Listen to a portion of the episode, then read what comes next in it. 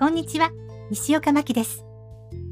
今日は前回の続き、このまま続けるかどうか悩み始めたところからお話ししますね。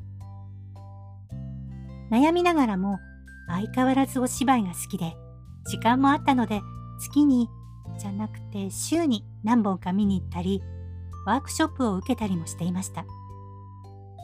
そのお芝居絡みで他の事務所からお誘いがあったりもしましたが、それは業界的に許されないっていうそういう時代でした。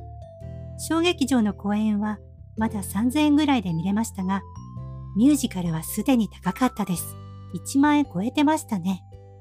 で、お仕事ですが、だんだん将来が不安になってきました。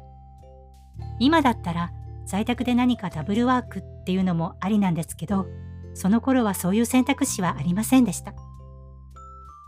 迷いに迷って、本当に迷いに迷って、今度こそ本当に諦めよう、普通のお仕事していこうって決めました。まだプロになれなくてくすぶってる状態なら、そうはいかなかったかも。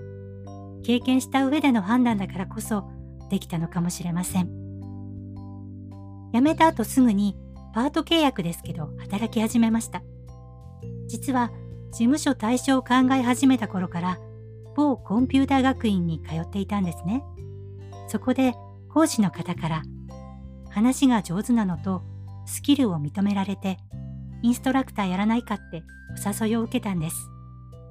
もちろん研修や試験もありましたよ。無事合格して就業となったわけです。その後もパソコンスキルを活かして今年の3月末まで様々な企業で派遣社員として働きました。途中、韓国にプチ留学したりもしました。それについてもまたお話ししますね。これで1回目の配信につながりましたね。その後の話はまた次回以降。よろしければ聞いてくださいね。